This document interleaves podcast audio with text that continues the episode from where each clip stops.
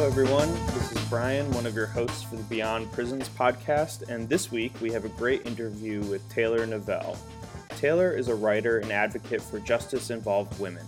In 2017, she created a writing program at the Central Treatment Facility, the women's facility in DC, called Sharing Our Stories to Reclaim Our Lives. She is credited for creating the concept of the trauma to prison pipeline for women and girls while incarcerated at the Corrections Corporation of America in DC and in the Federal Bureau of Prisons from 2010 to 2015, Ms. Nuevelle volunteered by providing legal advocacy for fellow incarcerated women. Ms. Nuevelle's writings have appeared in the Washington Post, Talk Poverty, The Nation, the Vera Institute for Justice blog, and Ms. Magazine online, and she holds a BA in literature. You can learn more about her work via Facebook at Who Speaks for Me, if you'd like to read more of her writing, you can support her at patreon.com slash Taylar, T-A-Y-L-A-R, where she will begin to publish monthly newsletters for patrons only. As for our show, you can find us on Twitter at Beyond underscore prison and on Facebook at Beyond Prisons Podcast. Please help people find our show by giving us a rating and leaving a review on iTunes, Google Play, Spotify, or whatever platform you use to listen. And finally, I just wanted to take a moment to say thank you to our supporters on Patreon uh, who make this show possible. As Kim said last week at the beginning of our show, um, we're honestly very moved by the level of support folks have shown and the praise and feedback and commentary we've gotten from our listeners. And I know I speak for Kim and myself when I say that doing this show has had a deep impact on our lives, and the ability to have these frank conversations and attend to the reality of these issues is precious to us. And from what we've heard from our listeners, the same has been true for many of you.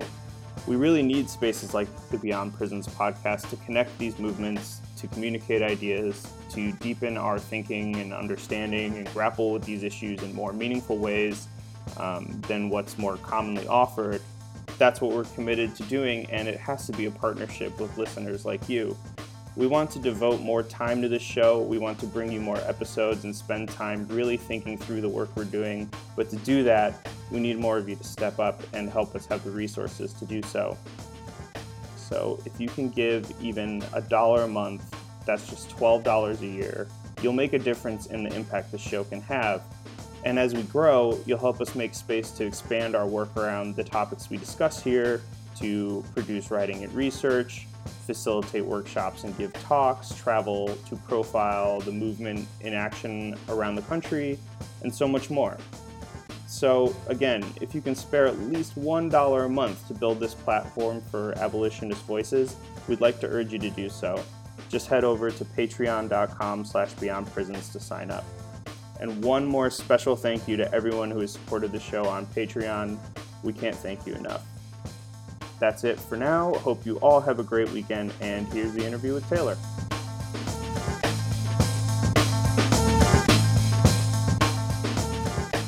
When I saw your post, I was like, I wonder if you'd be willing to come on and you know read the yeah. post, share it, and um and talk about you know your experience. So why don't we why don't we go ahead and get started? Um, do you mind leading us off by reading the post?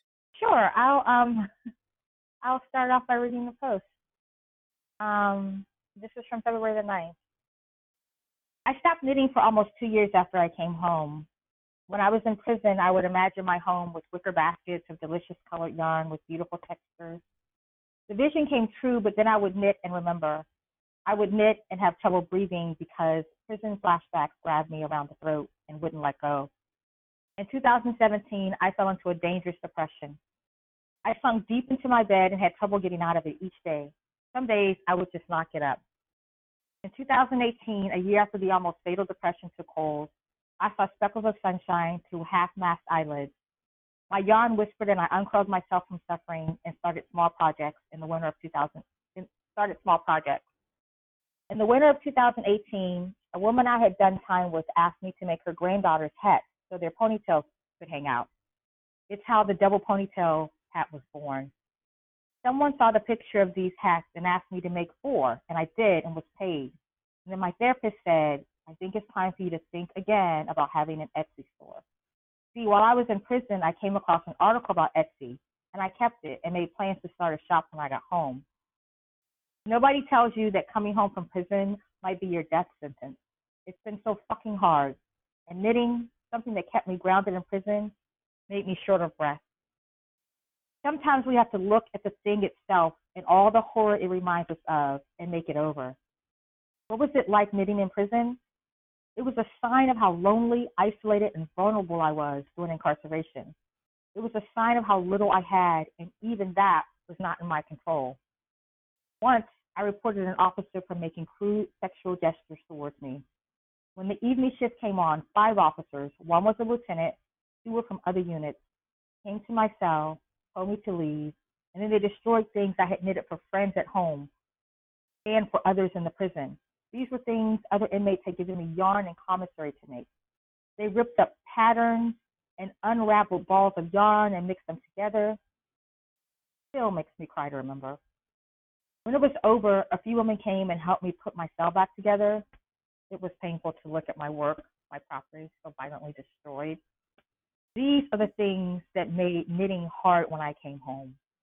Lately, I've been thinking on what are the things that make my heart smile when I'm creating with my needles and yarn. In prison, there are not many yarn colors available. One of my wishes was for all the colors in the world of yarn. Today, I sit here sipping Earl Grey tea from a porcelain mug. There are no plastic cups or mugs in my house. And I take in my needles and yarn and shipping materials and books and size and a size slips out. The sigh is more of a yes, this is what I wanted, acknowledgement. My yarn in luscious colors and textures, protected by my books charting on their shelves and the sun shining through the windows. There are no keys jingling to remind me that I am not free. No one can just walk into my place and tell me to leave so they can destroy it. I learned to knit and crochet in prison for my sanity. When I came home, I did not feel safe or free.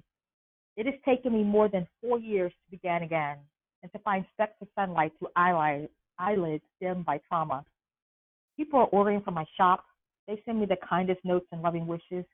Each knit, every purl, the smallest chain one, every cast on, all of it is a path to freedom, healing, and managing my mental illnesses caused by trauma.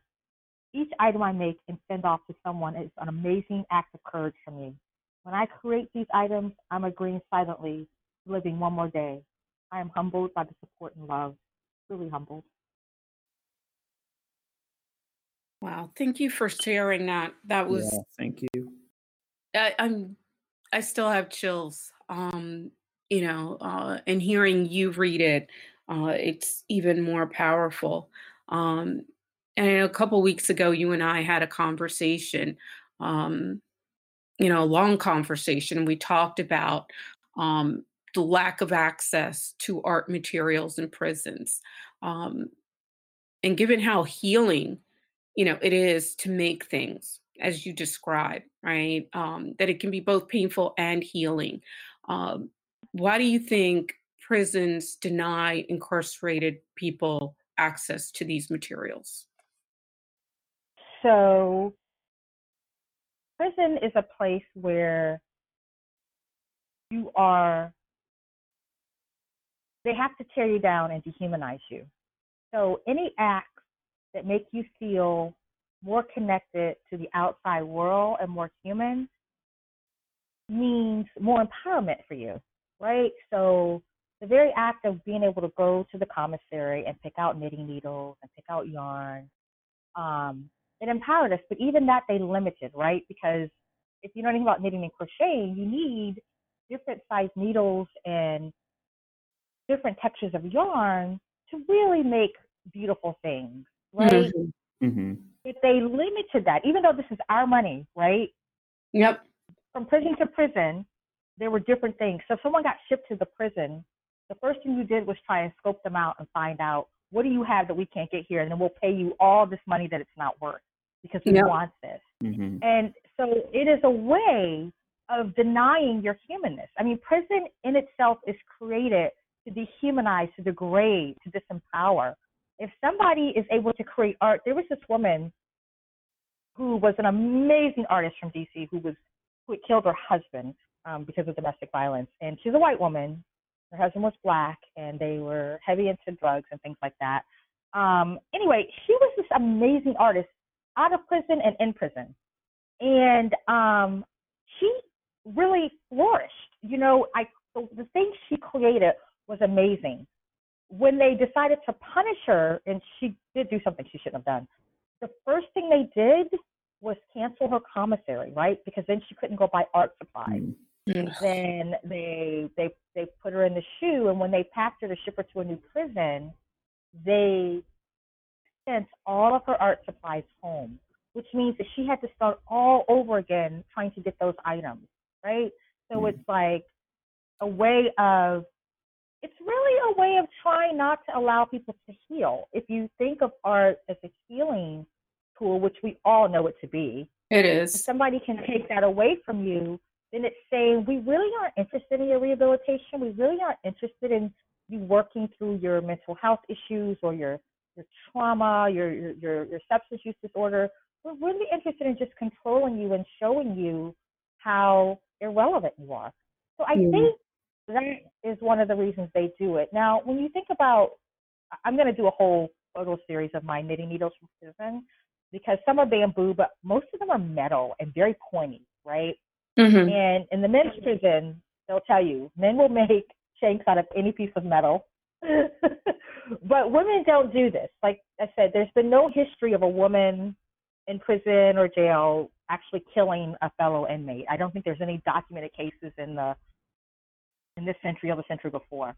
So women in the federal system, and I think in some of the state facilities, are allowed to have plastic or metal or bamboo knitting needles. Now, in the federal system, men were had access to plastic crochet needles in an art setting, mm-hmm. and they couldn't be in prison for a violent charge.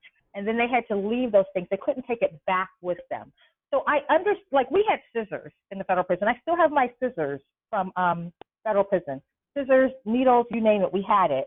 And um, the men won't allow that because the nature is just different. I mean, even the transmasculine, the transmasculine men in the women's prison didn't engage in making shanks and things like that.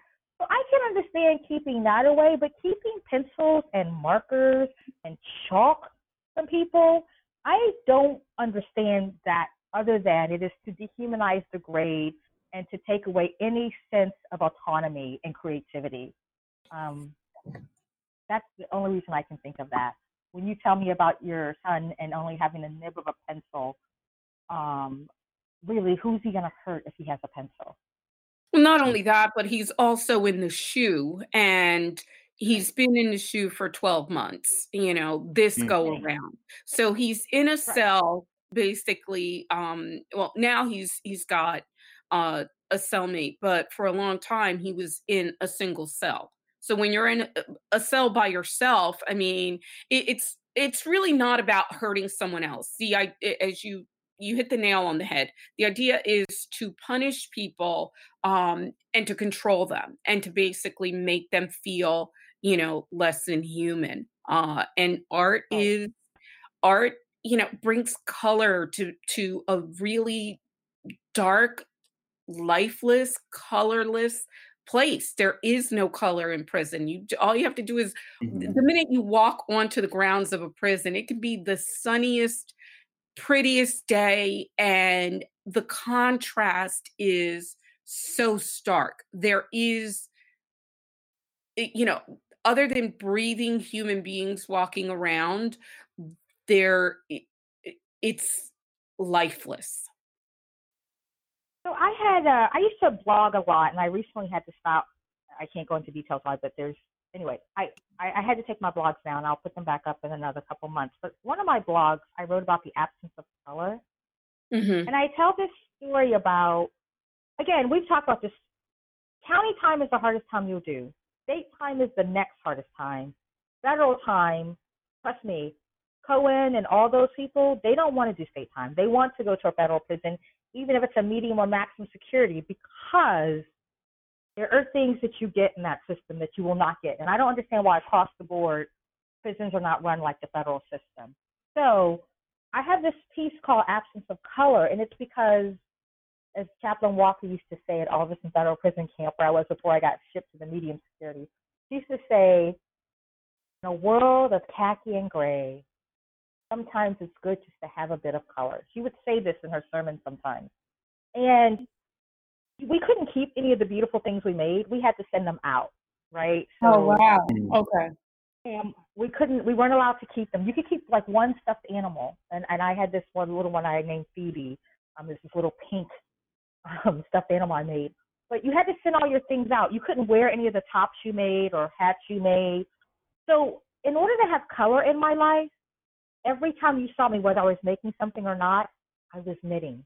And in my little bag, I would always have color because I was like, they took my freedom, they took my identity and gave me a number, and they took color from me. Why yeah. would you take color mm. from people? Because it's sensory deprivation. Yeah. It's absolutely mm-hmm. sensory deprivation. At the same time, in the federal and state prisons, there is you can buy if you have the money, you can buy makeup and things like this. And some of the women were very garish with their makeup because it was mm-hmm. color. Do you know what I mean? Yeah. Mm-hmm. Yeah. You were seeing people who were hair black wearing bright pink lipstick just because they wanted to say, I've got color. Right? Yeah. Because your clothing is gray and khaki and it's just I can't it's even a, begin. It's a form of it's a form of resistance, you know, and it is.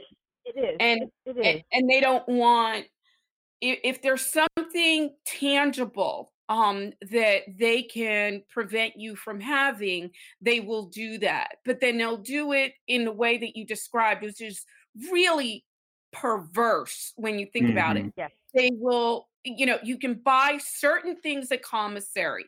So I think you also mentioned a post a while back, um, the, the, lack of color. Um, and I, I think I saw that one, right? Um, and you know, it's like where you could only you only had like gray yarns or you know black or something like that, and it was just you know, so they'll sell you back the things that you desire to have, but they'll do it in a way that again undermines you know the the thing that uh, how do i put it they're taking the joy out of the thing that you desire to do or mm-hmm. engage in because it brings you pleasure and any inkling of pleasure you know on the part of incarcerated people is something that they see particularly COs and, and prison officials see as something to destroy right? Mm-hmm. So they're metaphorically yeah. You know, they're metaphorically killing you, right? Um, in in in that There's way. So many ways that you are incarcerated that people don't realize. I, you know, when I talk about the incarceration of senses, right? Um, and and so when it comes to the yarn, what's what's I told you, you had to send everything out, right? Um, so you could have yellow. I still have some yarn from prison because I just like to remind myself. You know, it's kind of like a I don't know. I'm eventually going to do some art thing with it. I don't know what. But um, so there's this bright yellow I have here, and um, this really beautiful um, silvery looking blue. Mm-hmm. And I could make things with color, but I couldn't keep them.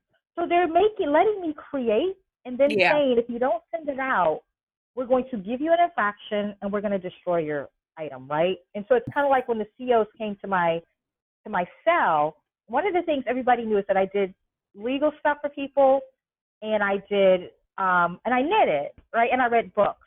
So when the CO came to my room, I didn't write this all in the thing, but they destroyed my book. Um, and my family sent books to me because I'm a reader. And they destroyed my yarn. And then they ripped through all these papers, and some of them weren't mine. I legally had permission to have other people's stuff because I was working on their legal cases, and we did it all. We got it all signed off and everything. Mm-hmm. And they destroyed that thing. So it's it's what you're saying, Kim. They they they it's a perverse thing. They're like, yeah, come to commissary and buy these things.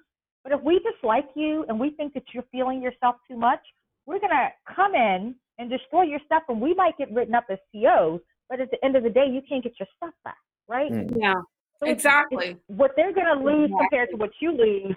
And it's these things are expensive, right? This is not you know, when they destroyed my stuff, they easily destroyed two, three hundred dollars worth of stuff that I had been collecting over a while. Yeah. So wow. it is a very it's it's a, it's a it makes and it makes you it takes away your enjoyment from it, right? So you go sit back down to it, and that officer might walk by you, and you remember, right? So they've taken they've they've then imprisoned your your hope, your outlet. They've then taken the freedom of that away from you. Mm-hmm. And, and I, I think it's very deliberate. The, the late Thurgood Marshall, Justice Marshall said in a dissension, he, he dissented on a case. He said, when a man walks through prison gates, he does not give up his most basic constitutional right. Mm-hmm. Prison itself, the removal from society, is the punishment. Yeah. Somehow, the gatekeepers have decided that not only do you get removed from society, but we get to do all these other things to you. To you while you're in. Absolutely. Right. Exactly. Absolutely. Well, no, I mean that's everything you've just described in in the very moving essay that that you read at the beginning, but also you know this entire conversation is you you've been describing exactly how they do that. Um, right. Brian, do you want to?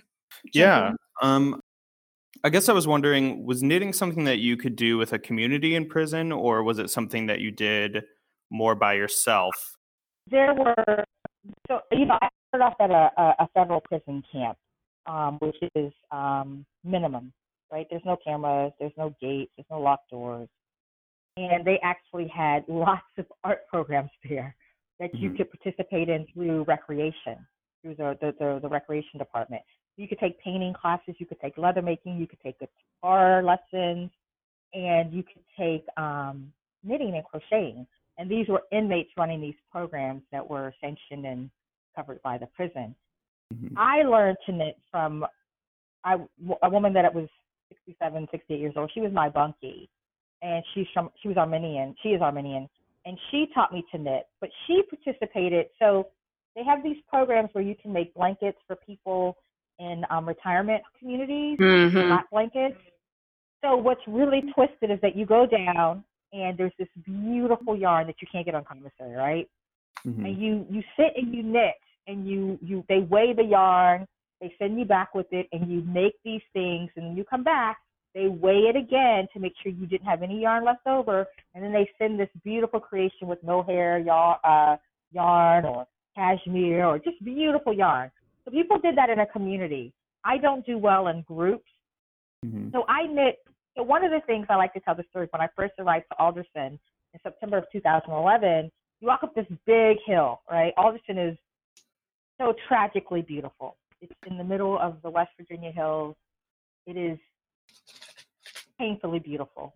Um, you walk up this hill, and I had no idea what I was going into. And all these women are sitting in, uh, on this grassy area at picnic benches, and there's color everywhere. They're knitting and they're crocheting and they're talking, and the sun was so bright. And um, I was like, why does this feel like my first day at um, college? the only thing that's missing is the the parents dropping their kids off. Um, oh, wow. And so women women sat together in groups when it was warm out, and they would knit and they would crochet and make bears and pluck, they call it when you're making the yarn tie into the bear to make it fluffy.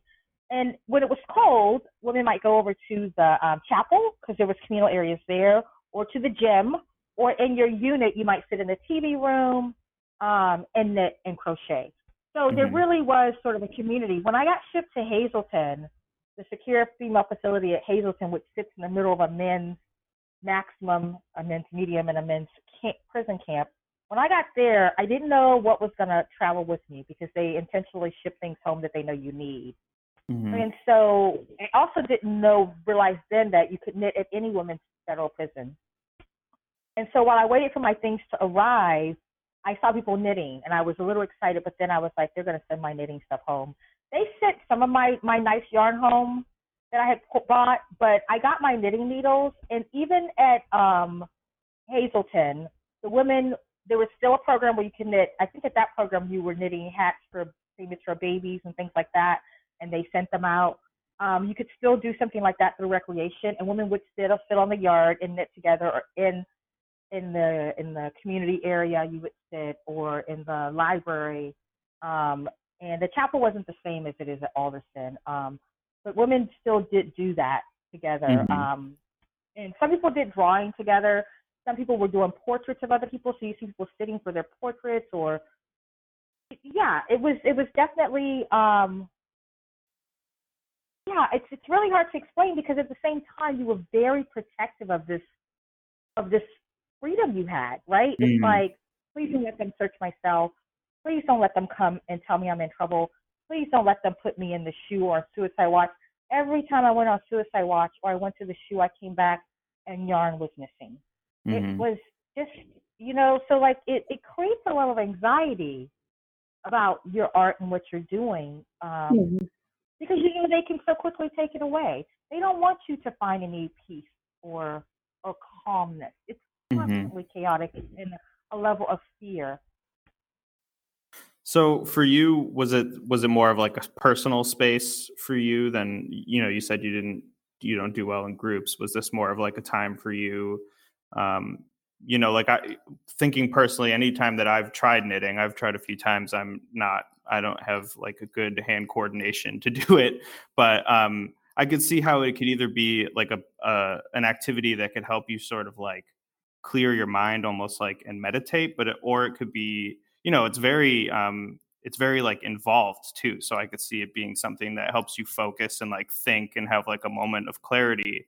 And I was just wondering like you know if it was more of a personal thing for you and you're doing it in sort of the stressful environment like you know was it sort of like a meditation thing? Was it was it sort of like a place where you could you know have your thoughts by yourself? You know i just wondered you know what that kind of space was like for you. So i do have a facebook um, thing about this. I learned six years ago um, right before lent i learned to knit mm-hmm. and my bunkie who taught me she wasn't my bunkie anymore and i used to call her old bunkie which was kind of a was kind of a pun because she, because she was old she was an old bunkie, you know. So I'd be like, oh bunkie, you know. But so I had gone on I'd been in suicide watch and I had been a I'd been hurt physically and I was moved back to the unit where my old bunkie was and um my anxiety was very high and because of the formulary in prison you can't get medications that you might need. So like if I had anxiety attacks, there was nothing they could give me. And often it landed at, at Alderson there's no SHU they would send you to the local county jail. Um, so I just come back from being on suicide watch, and old Bunky came to me and said, "She's been trying to get me to knit for over a year." She's like, "I just think if you if you do this, it's going to help your anxiety." And um, and so uh, I decided for that Lent, I was going to give up profanity, which is really fucking hard. And I was going to. I believe that you give something up and you take something on. And I decided I would learn to knit. Mm-hmm. And I was afraid that I wasn't, that I wouldn't be coordinated or focused enough. And, and old Bunky kept saying to me, You're so bright and gifted. Of course you'll be able to do this. And mind you, I saw some people that I knew weren't nearly as smart as me knitting, and I thought, okay, let's see if I can do this. I'm going to be really embarrassed if I can't. And um, and I started, you know, and my goal was by the end to look make an Easter basket, a bunny Easter basket, like a three dimensional Easter basket where you could put stuff in the middle and fill out the body. I wanted to make that for my godson. And so I started knitting and I'm practicing. And right before Easter, I made this bunny, which I have pictures on my Facebook page. And I was able to send it to my godson, Thomas. And I, I couldn't believe I did it. You know what I mean? And mm-hmm it became so whenever I got once I got shipped to a few months later I got I got attacked in the shower and I got sent to Hazleton and I was I was shipped while I was still under suicide watch, which they're not supposed to do. I got shipped, I got put on suicide watch there, and I was there for a couple of weeks. And in my head, I was knitting, I was creating mm. patterns, and I was my fingers were constantly working because it is a language.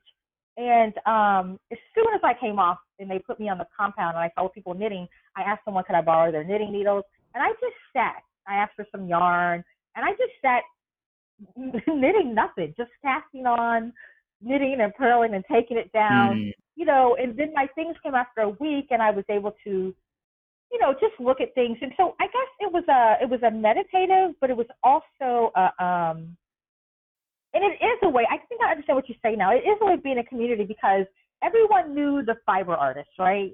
Mm-hmm. And somebody would go to somebody and be like, "Hey, I'm having trouble with this particular stitch.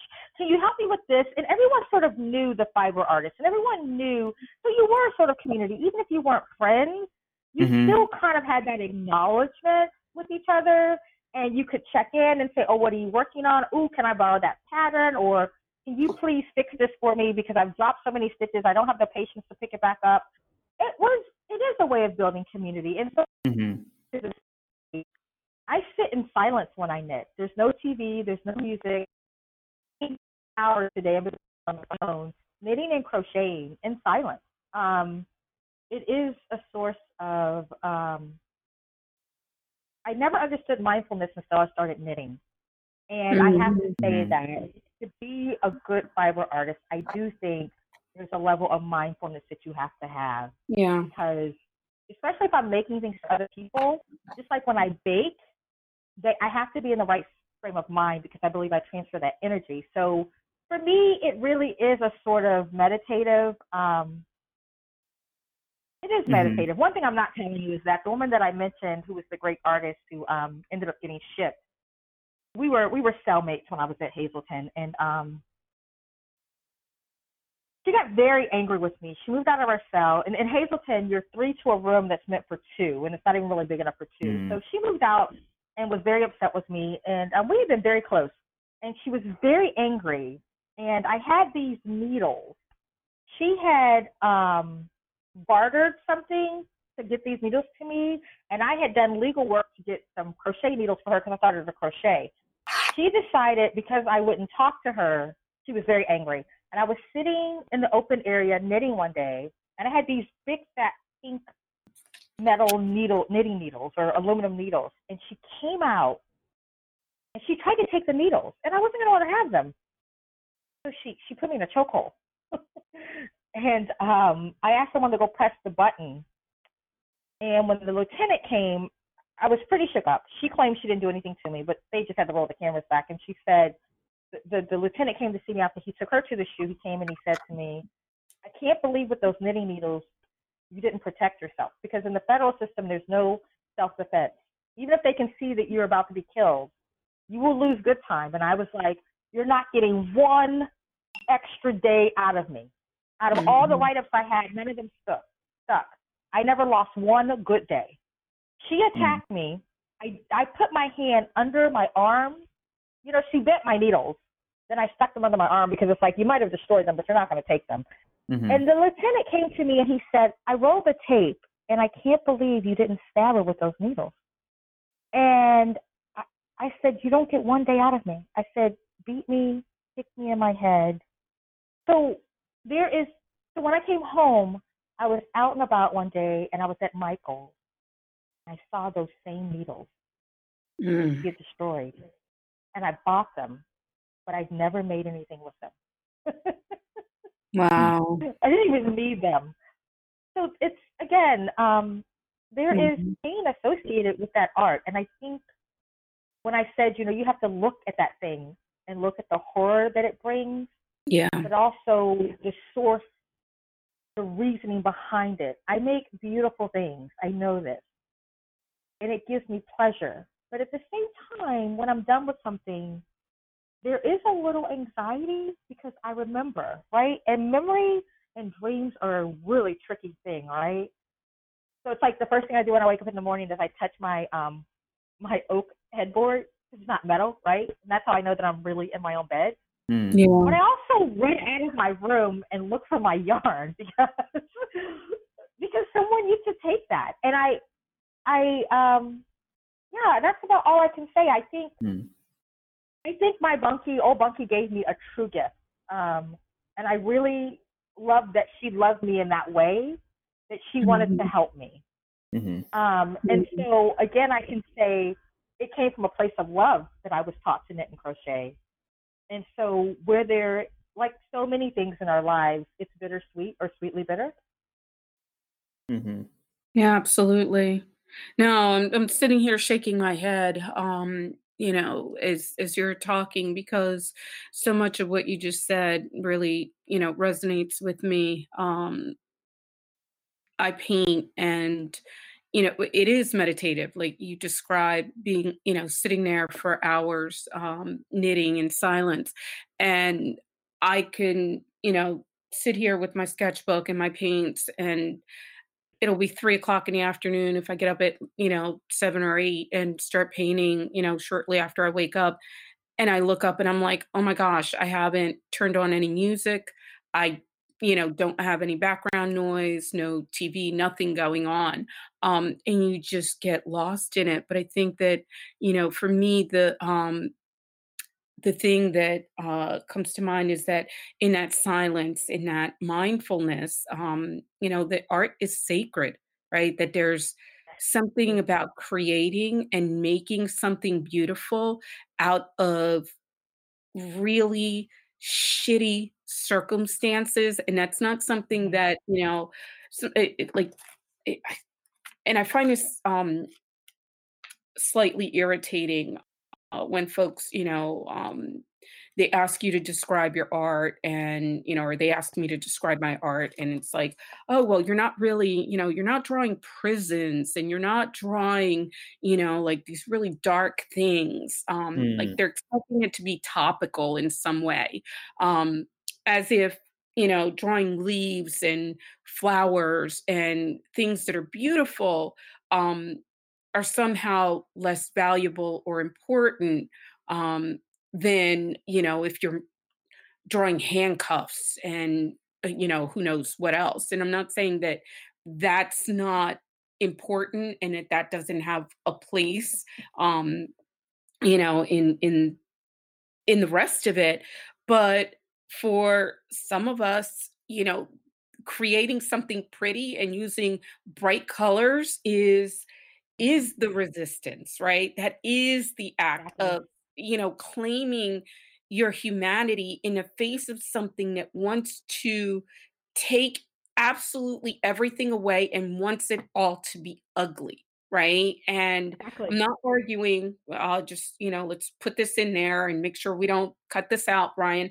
That i'm not arguing that if you create that kind of art that somehow that's not beautiful not at all. But what i'm saying is you know i hopefully people understand that um totally. you know and and just you know as you were describing what knitting means to you and what it meant to you while you were incarcerated um, i think that's just such a, a tremendous thing and just such a powerful thing and we know why people don't want you know or CEOs and, and prison officials don't want people to have access. Um, I know in Delaware, where my sons are, uh, you can't have you don't have access to art materials unless you're on the compound right so in general mm-hmm. population um, so if you're in uh, medium security or you're in the SHU or in the hole you're not permitted to have access to art materials um, right and you have to think and that's an actual policy right? So you have mm-hmm. to right. think about, in the context of everything else that we just talked about, the thinking or the the logic that informs that kind of policy. Um, I don't know if you have anything you'd like to say in response to that, but I'd love to hear your thoughts. So I, I have a couple of thoughts. One, I will say this: when they take you to the SHU, um, and, and of course at Alderson, I knew nothing about this because, like I said, there's no SHU there. Um, I when I got to Hazleton and they did that, you you can get your and sometimes you're in the SHU for preventive measures, right? So like when when that woman mm-hmm. attacked me, at first they weren't going to put me in the SHU, but then they called the psychiatrist, and the psychiatrist didn't want to come and assess me to see if it had made me suicidal. And it turns out that like before the lieutenant came back, my other cellmate that was there, she said that I'd been sitting for an hour and a half and I wasn't moving. I probably disassociated because I'd just been attacked. Yeah. Um, so the psychiatrist didn't want to come on to assess me to see if I was suicidal. So they told the lieutenant to put me in the SHU with somebody else that could watch me. And mm. this was like on a weekend, right? And um, so sometimes you're there for preventive measures, right? But you still have the same punishment. So you, you realize what happens there. You have, you have a different um, commissary list, so you can you can't buy sweets, but you Yeah. can buy like nuts and things like that. You you can't buy um you can only buy minimum hygiene, so you can't buy like the nicer hygiene, right? So you can buy like really low end hygiene, and you're allowed they're allowed to to give you some of those hygienes, but like basically it's like we're going to remove you from the we're going to lock you up while you're locked up, right? That in itself is a crime, if you ask me. It is. Yep. It is so, to be to be handcuffed. Not that never happened to me, but I did watch other people get handcuffed while you're incarcerated and taken to a more restrictive area, right? Mhm. It's, to be locked up you're locked up is is is it is a pain that I don't think any of us can truly bring you into it. You have to experience it. Mhm. Um, and, and and you know when you have, I never went out for um for free time because they put you in cages. Um, Yeah. And so they they they particularly take those things because they want you to feel it, right? They want you to feel and they want you to act out. Because if you if my outlet is reading, right? But you won't let me have my books, you bring the same cart around with the same books and I've read them ten times over. And I'm prone to fits of anxiety and saying things, right? And I'm gonna get in trouble for doing that, then you're gonna some people were in there and they would like yell and they would sit and they would do whatever and they would increase their time there, right? But if they had just Yeah. given them the tools to calm themselves, they they probably would have gotten out sooner. And so that brings me back to when you were saying that like people ask you like, well, you're not painting things about or drawing things about prison. How can this be the resistance? I there are a couple things that I wanted to say. One, some of the most beautiful art you will ever find in your life is in prison. hmm And it is not of the cell block. It is not of of of, of abuse. You know what I mean? It is Yeah. of beauty. Beauty from the memory, right? Mhm. Um, and the other thing is, I thought about Adrienne Rich's um, poem "Diving into the Wreck."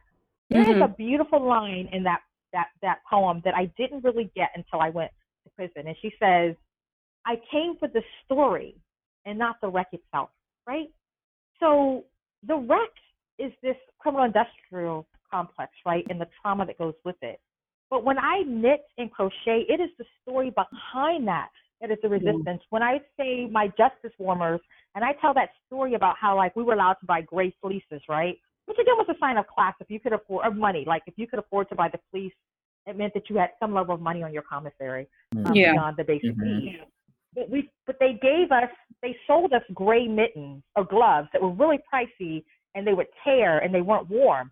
And if you didn't have money to buy that, they gave you gardening gloves for the winters in West Virginia. So I started making these justice warmers, right? And um, I would add just I would make them gray at the top and at the bottom, but in between I would put blue or pink or yellow. So when you put your fleece on, you Mhm. pull your arms back, and if they saw anything, they just saw gray, right? But Yeah. underneath, there was this resistance. The very act of having those warmers on was resistance, but the very act of having color Color. on your body that Yeah. you knew about. And Yeah. so when I tell that story, it's like it's not about what I created; it's the story of why I created it, right? Yeah. So it's Mhm. like what Adrienne Exactly. said. I came for not the wreck, but for the story of the wreck, right? Yep. So I think that we need to look behind these stories of beauty that grows out of so much pain, right? It's like people tell me how articulate I am and how well I speak. That is an act of defiance because of the abuse I grew up in, right? So Mhm. if I can present myself in a way where you won't see those scars, then you learn that in the midst of so much trauma and so much desperation, somebody can grow into me. But you can't re- forget the story of that creation, right? There is a story Yeah. behind it. And in order to truly appreciate it, you have to know the whole thing. You can look at the wreck and all the relics left behind and pick them up in ooh and ah. But if you don't get the story, then you really can't properly embrace it and appreciate it. Absolutely. Absolutely. Oh my goodness. Um I'm like What's wrong? Oh, Taylar, nothing's wrong. It's just like, you know, um, th- when we talked a couple of weeks ago, we must have been on the phone for what, two and a half hours? And it went by. Three and a half. It was three and a half hours. It just it went oh. from light to completely dark outside. but, but it went by in a flash. Like I, I just thoroughly enjoy talking with you and listening to you and you know it's it, it- like it really does it feels like you know when we were talking um you were sharing about your experience and i was telling you about my experience with my sons and all this stuff like there was there's a lot there that we don't actually like i don't have to say and you already get right. and Yeah. that was like okay uh, you know you see me like you actually Mhm. you're seeing me and you're hearing me and you're saying things and i'm like you get it you know and when i hear you talk and i'm like oh my goodness this is like yeah um so i i just i share that to say you know i appreciate you so so very much um brian do you have a question Yeah, I have a couple left here. Um, I wanted to ask you if you could just talk about what some of your favorite things to knit are. Um, you know, both in prison or after. I was just curious, like, what are the things that you really like to make? So when I was at Alderson, I would say my favorite thing to make was scarves, and I I I really can't tell you why it was, but Mm-hmm. everyone seems to be making scarves, and you can do um, you can take a pattern that's meant for something very complex, complicated, like a, a, a like a, a sweater, and take that same pattern and do a scarf, and get the most beautiful thing. So like if you look at my um, Etsy page, I have something called the red line, and there's this scarf that's done with a mock mock cable twist. That actually came from a, a design for a tank top, which I'm going to design. So I would say scarves at Alderson. When I got to Hazelton, my favorite thing to make was the the wrist warmers that I call justice warmers Mm-hmm. because of what I told you. You could hide them underneath, and also hats. And I'll tell you why hats were really fun because it took the prison a while to catch on that they shouldn't sell khaki colored yarn and gray yarn, right? Because if you sell these things, most of the officers at the higher security prisons aren't as picky sneaky, they aren't as picky picky. You know what I mean? yeah So they'll just see a khaki hat and they'll assume that that was something issued, right? And so I was making these hats for people that had these like intricate designs, and they were like walking around. That's And awesome. So people started getting bold and be like, okay, put some put some pink into that hat and see what happens. So then it became this challenge, and I actually made myself this hat that had um, wine colored seed stitch around the, the the the base, and it was beige, like almost white at, at the the body. And I put it on, and I made myself a scarf to match it. And so we were making bets, like how long is it going to take the officers to realize that like Taylar is walking around with color? And it took them two or three weeks because they were always so used to me being in some kind of like state of panic. You know what I mean? Like when they looked at me, they were like, "Is she gonna hurt herself? Is she gonna slit her wrist?" That's what they were checking when I was on the compound, right? Mhm. Like, One day I was walking back from commissary, and there was a whole gaggle of people making way too much noise. And I was just like, Giselle. I was like, yes. What the hell are you doing? I was like, carrying my bag. They knew damn well what I was doing. Carrying my bag of commissary back to the unit. he was like, where the fuck did you get that hat? That's what he said to me. I said, hat. I said, oh, my hat. I said, oh, I made the hat. He was like, I, I'm, I'm, I'm going to tell you, you need to go inside. You need to remove the hat and you should hide it. Because if I come to your cell, it's, he's like, I can't believe you're bold enough. And of course, this was near the end of my stay, right? So I was getting really bold, right? Um, and it was just funny because we had been taking bets, right? People had been paying me in yarn because I had gotten away with it for like three weeks, right? Mhm. So hats became this real act of defiance. Um, now that I'm home, I I have to say um, I just started knitting again um, back in 2018, and um, when I wrote the story about the justice warmers, I got such people were so moved by that I got all these orders, and when I sit here making them, and there are all these different colors people are asking for, I really am enjoying it. And I think about the women that I've left behind that are doing life, that are doing the equivalent of life. Mm. And I knit, I knit for them. Um, and I'm really, I've got an Easter basket line that's coming out. And I am so looking forward to start working on those. I mean, like, because that was the first thing I knitted. But right now, I'm just like finishing up the Justice Warmers because I'm going to take them off. You, know, you have to do things seasonally. At least that's what I believe. But I do yeah. enjoy making those. Oh, I'm sorry. And the ponytail hats that I created. How can I forget that? The ponytail hats are so much fun. They're so much fun. Um, the ones that you can have two ponytails hanging out of, and the one where you have one and you can adjust it. That creation, somebody asked me about to do something, and I created it myself. And I think that's my first truly original creation, mm. something that I didn't take and hack into, something that I actually had to think about how I would do it. And it's been my first creation since I've been home. So I'm really That's proud awesome. of that. And it gives me a lot of pleasure. And I, you know, when you, when you're in prison, you have to send these things home or to, or you make them for somebody to send to their children or whomever. You don't get pictures of them, you know, you have to take a mm-hmm. picture in your mind. And so, other than the Easter basket that my godson's mother pulled out the other day to send pictures there in California, I, I don't have pictures of, of, of, of 99% of the things that I made. Mm-hmm. So, it is so much fun to make these things. And somebody sent me a message to on how to stage my stuff. So, I'm doing all these like backdrops that are black and, you know, mm-hmm. I can take pictures of the things I'm sending out and that's mm-hmm. I think all artists want to be able to document their creations that they pass on. And so Definitely. as much as I'm having as mm-hmm. much fun creating as I am documenting it. Um, because again, there's a story in that, right? Right. Yeah. Yeah. Yeah. I want to ask.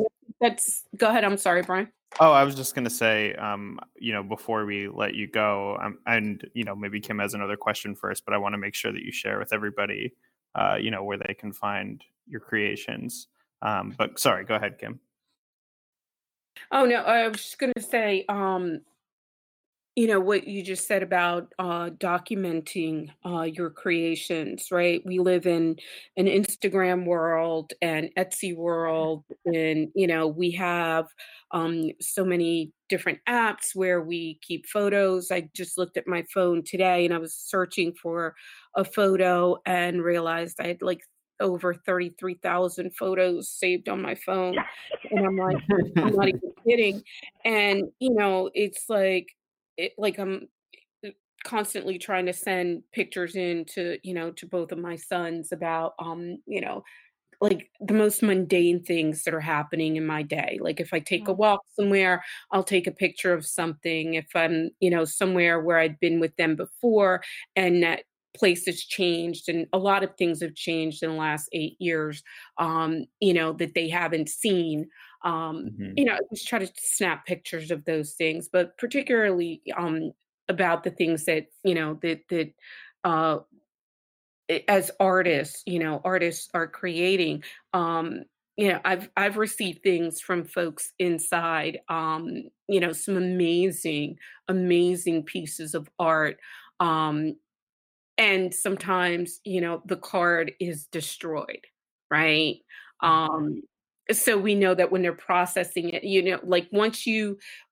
eh, eh, once you make it you know in prison um the there's no guarantee that that thing will stay intact because mm-hmm. as you pointed out at any moment someone you know the the shakedown team or you know i don't know what what they're called in the federal um prison will come through and destroy you know or throw things away or say that you have contraband or whatever um and get rid of your creations right so being able to document those things is such an important part of you know I, the entire process and particularly in 2019 like mm-hmm. we live in a world where people are you know like these are artifacts and these are the kinds of things that you know um let us know where we've been, where we are. I mean, mm-hmm. if I want to know what I was doing last year at this time, I get a reminder that says, you know, this is a memory that you have from, you know, February, whatever today's date, 27th, um, you know, 2018. This is what you were doing. And I get a picture of, you know, what I was doing last year. Um, so I think that that's also an important element in this and something that is missing um, inside for absolutely no good reason. And I want to mm-hmm. stress that. absolutely no good reason to have this kind of policy in place. But um, there's no good reason. I think, that, I think again, it goes back to um, the deprivation. Um, yeah. And mm-hmm. uh, when people feel, when people, you know, it's, it's basically you're kicking someone while they're down. And this system is created to it's a cog, right?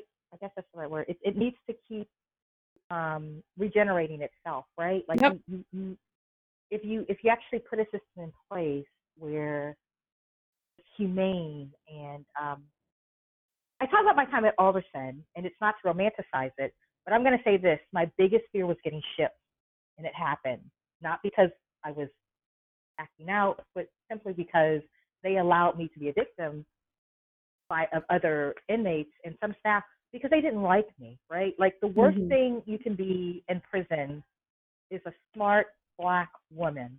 Let me mm-hmm. tell you, there is no place for us. The worst thing that you can be in this criminal justice system when you're standing in front of a judge and you have a charge is to be a smart, educated, put together black woman. They don't yeah. like it, right? So when you get to that prison, you were going to be a target. If everyone knew who I was because my case was high profile. People also knew who I was because I did legal work, right? So mm-hmm. when I was at Alderson, when I was at Alderson, while I was attacked and I was physically and sexually violated, I I still didn't want to leave there. And I had these moments. I just want to tell you that this is really weird, but I because you can email, right? And I, I have I have some of those emails because I printed them off. But I remember writing to my friend Erin, and I wrote to a group of friends actually, and I said, um, today they had Dr. Pepper on the commissary and Twizzlers. And anybody that knows me knows that I have like, well, as healthy as I like to eat, I have these little dirty secrets. And I love to bite Twizzlers on either end and make a straw and sip Dr. Pepper from it, like if I go to the movie. so this particular day, it was my day at commissary, and I was like, oh, I hope they don't run out of Twizzlers. I hope they don't run out of Twizzlers. And I got there and I got this huge bag of Twizzlers, and they had bleachers at Alderson where you could watch um, volleyball. They had a sand pit, so you had sand volleyball, like you're on the beach. Um, and so there was always volleyball games going. And so I was sitting there under this big tree, and it was so sunny out, and you could look out and see the mountains. And I had my Dr. Pepper, and I had this Twizzler, and I closed my eyes, and I could have been anywhere but incarcerated, right? Wow. And when you open your eyes, or when I did, I thought, what if they ship me, right? Because that's the ultimate punishment. So even in the midst of being incarcerated and having freedom like we had there, we really moved on our own throughout the day. There weren't all these counts and things like that. That they, there's something hanging over you we can always take this away from you. It is a privilege to be at a camp. It is a privilege to be able to walk down to your visits and sit with visitors and sit on a porch swing. And we saw the Amtrak train running outside the prison, right? Even wow. in that setting, let's think about it. What would it look like if they had a residential treatment program for people who have trauma, right? What would it look like if everybody was trauma informed? What if they said, we're not just going to offer art, we're going to offer art therapy. And we're going to make sure people have the supplies and we're going to have people creating and we're going to let you keep some of these things because because they make you feel good. Yeah. What if we designed a system? If you if you look up the Big House on the History Channel, you'll learn about Alderson's history, and it was designed to be a place to heal women who had been accused of some kind of criminal behavior. Right? It's gotten away from that but it was the first prison for women. And I just think when I got to Hazelton, and it oh God, I just the dirt and the filth and the crappy food. I, I, I was I was like, oh, this is this is bottom. So if you can, if you know that you're at bottom by being incarcerated and that there's a worse bottom, yeah, it it is a it is again a way of constantly reminding you that you are nothing. And I, I have this saying: they disappear you in prison. They do. Because at the end of the day, nobody knows, right? Yeah. I can't just pick up a phone and call when I want to. I can't if they lock me on suicide watch like they did once for three weeks, when you're on suicide watch, you don't get letters. You don't. You don't get, get access. Yeah. Yep. No visit. You don't get anything. You get nothing, right? Yeah. For three yeah. weeks, my family and friends did not know where I was one time. Three yeah. weeks was a long time to mm-hmm. be on suicide watch, and I wasn't suicidal, right? Yeah. I became suicidal after the first week, yeah. but I was. It was a punishment, right? Yeah. And so I right. think that if people can understand all of this, taking people's books, denying books to come into the prison like they're doing in Pennsylvania now, all of denying the mail where they have to scan the mail in or whatever, all of this is a way of degrading and dehumanizing and disappearing you because time seems to stand still when you're in prison if you don't have access to stuff, right? Yeah. If you, yeah, you can't get those pictures to your son, everything freezes, right? Yep. And that, that's hmm. one of the hard parts about reentry is that things tend to stand still for you, even if you're getting pictures. Um, they do seem to stand still, and that you have to come out, and then you don't get that sense of how many years you lose.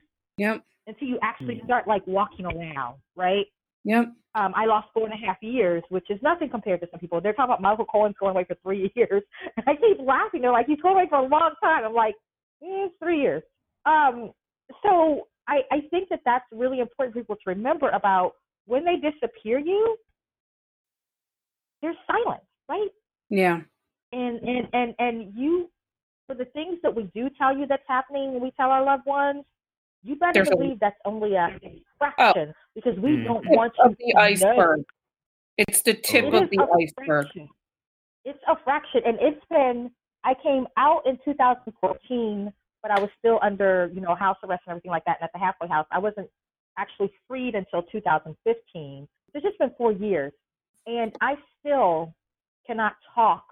And it wasn't just the things that other inmates did to me. Some of the worst horrors were what staff did to me. Yeah. And um, that idea that like it's very much like being the abused child that I was. That I knew no one could help me. And if you want to create monsters, you lock them away and let them know we can do whatever we want and no one can help you. And you're either going to get somebody that comes out and becomes very self destructive like me, hurting myself. I've been hospitalized twice since I've been home um, in mental hospitals, or you're going to get somebody coming out raging mad and looking for revenge. And there has got to be that middle ground. And I honestly believe that writing, reading, and art in all of its forms are it's just a basic thing that we can do when we talk about um, rehabilitation. I mean, I Yeah. Well, know I mean, me, it was the writing, the writing and the knitting that really that really kept me grounded. Um, Mhm. and since I've been home, like I said, I wasn't knitting for a long time because I fell into a deathly depression. But you know, with all the trauma with where I'm living right now, when I was like so frustrated this morning, I, I didn't wake up and take uh, a pill to calm me down. I uh, I started I started making things right. I made some Mhm. coffee and I started creating. Um, and I think that that you know that's that's all I really have to say. That I think that taking art to our prisons and jails is a no-brainer to me. Absolutely. Yeah, I mean, uh, th- there's so much more um, in that conversation, um, you know, Yeah. or in this conversation that we could, you know, Mhm. um, expand on. Um, but we're gonna, you know, leave it there for today. Um, certainly, you have an open invitation to come back um, Yeah. and talk to us anytime uh, about pretty much anything, um, you know, that you like to talk to us about because uh you know it's you have so much insight and wisdom and uh, the the voices that need to get heard in you know in this space are of people that have been inside the system um, that experience it you know and those are the ones that we need to um, not just center but also amplify. So we both appreciate um, deeply appreciate your time and your um, and your effort your energy your labor here. Um, let's um let's uh, make sure that we let folks know where they can find uh, your work and where they can follow you if um, if you're comfortable with that. And and i think that's it. So um, just so the listeners know that my name is taylor but it's spelled t-a-y-l-a-r so whenever i say my name just keep in mind how it's spelled so if you look me up on facebook i'm under Taylar, T A Y L A R, and my last name is N as in Nancy, U E, V as in Victor E, L L E. Um, and it's Taylar Nuevelle, 1969, I believe.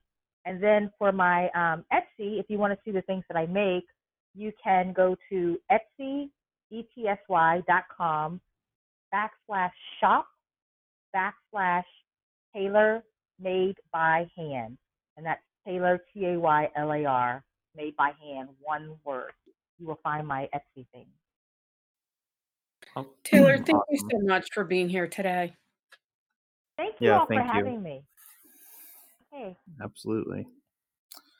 All right. um. Um, well, everybody go out, okay. buy things from her Etsy store. Absolutely. Absolutely. Uh, and we will be in touch.